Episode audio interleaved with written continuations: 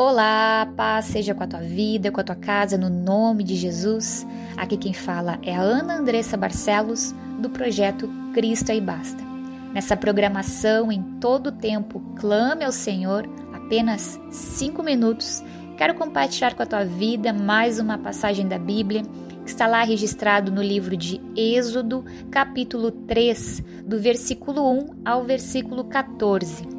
Não vou estar lendo aqui para não ficar muito extenso o áudio, né? Temos apenas cinco minutos, mas eu vou estar deixando essa parte então escrita para você poder ler, acompanhar e também estar né, meditando aí na sua Bíblia.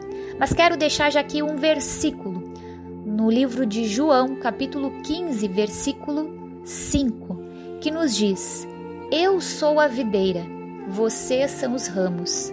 Se alguém permanecer em mim e eu nele, esse dará muito fruto, pois sem mim vocês não podem fazer coisa alguma.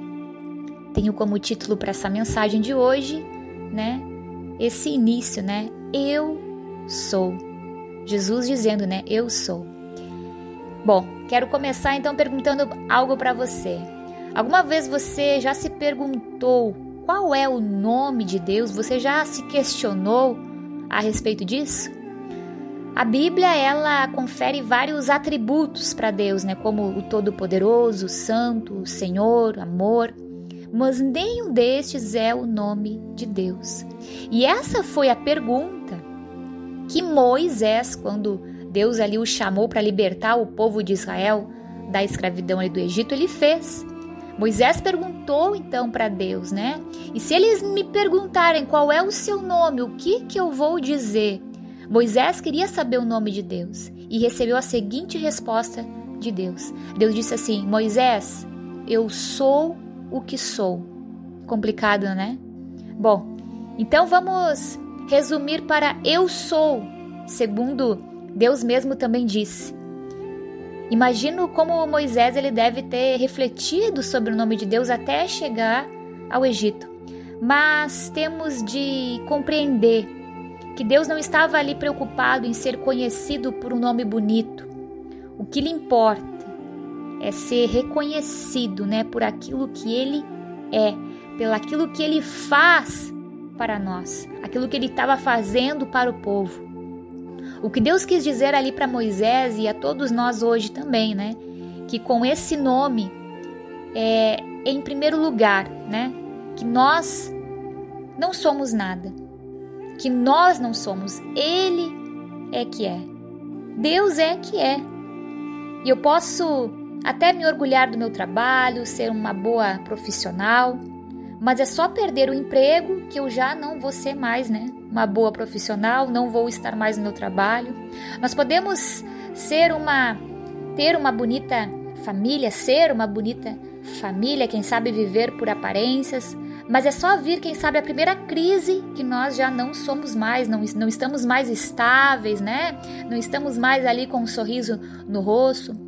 Eu posso me orgulhar da minha boa forma física, ser muito talentoso, mas é só vir uma doença, uma enfermidade, é ou não é? Que a gente já, né, não é mais, a gente não consegue mais exercitar o nosso talento, ter a nossa boa forma física. Nós podemos deixar de ser, queridos, mas Deus continua sendo o mesmo. Nós mudamos e mudamos muito e com frequência, mas Deus continua sendo o mesmo. E isso é algo bíblico, né? A palavra fala lá no livro de Hebreus, capítulo 13, versículo 8, né? Jesus dizendo, né, eu sou, né, ali que ele era o mesmo ontem, hoje e para sempre. Então ele permanece o mesmo. Nós é que mudamos com facilidade, assim como nós mudamos de roupa né? Em certos momentos nós estamos é, numa situação, daqui a pouquinho já estamos em outra. Uma hora gostamos de uma coisa, daqui a pouquinho a gente não gosta mais. E em segundo lugar, o que Deus quer também nos ensinar é que mesmo passando por momentos difíceis, talvez como esses exemplos que eu citei aqui agora, né? Deus sempre vai estar conosco. Amém? Seja empregado, desempregado, tendo ali uma boa família na questão, né, de tudo estar bem, como tendo, quem sabe, alguns problemas familiares, né?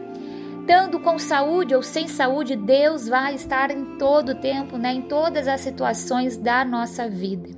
E a melhor tradução para é, eu sou o que sou é quando, diz, é quando Deus aqui diz aqui para Moisés: Eu estarei com você, lá em Êxodo capítulo 3, do versículo 12. No momento em que reconhecemos que sem Deus não somos nada, nós podemos confiar nele e contar com ele, pois ele sempre estará presente em nossas vidas. Por isso, em todo tempo, clame ao Senhor. Que Deus abençoe. Paz.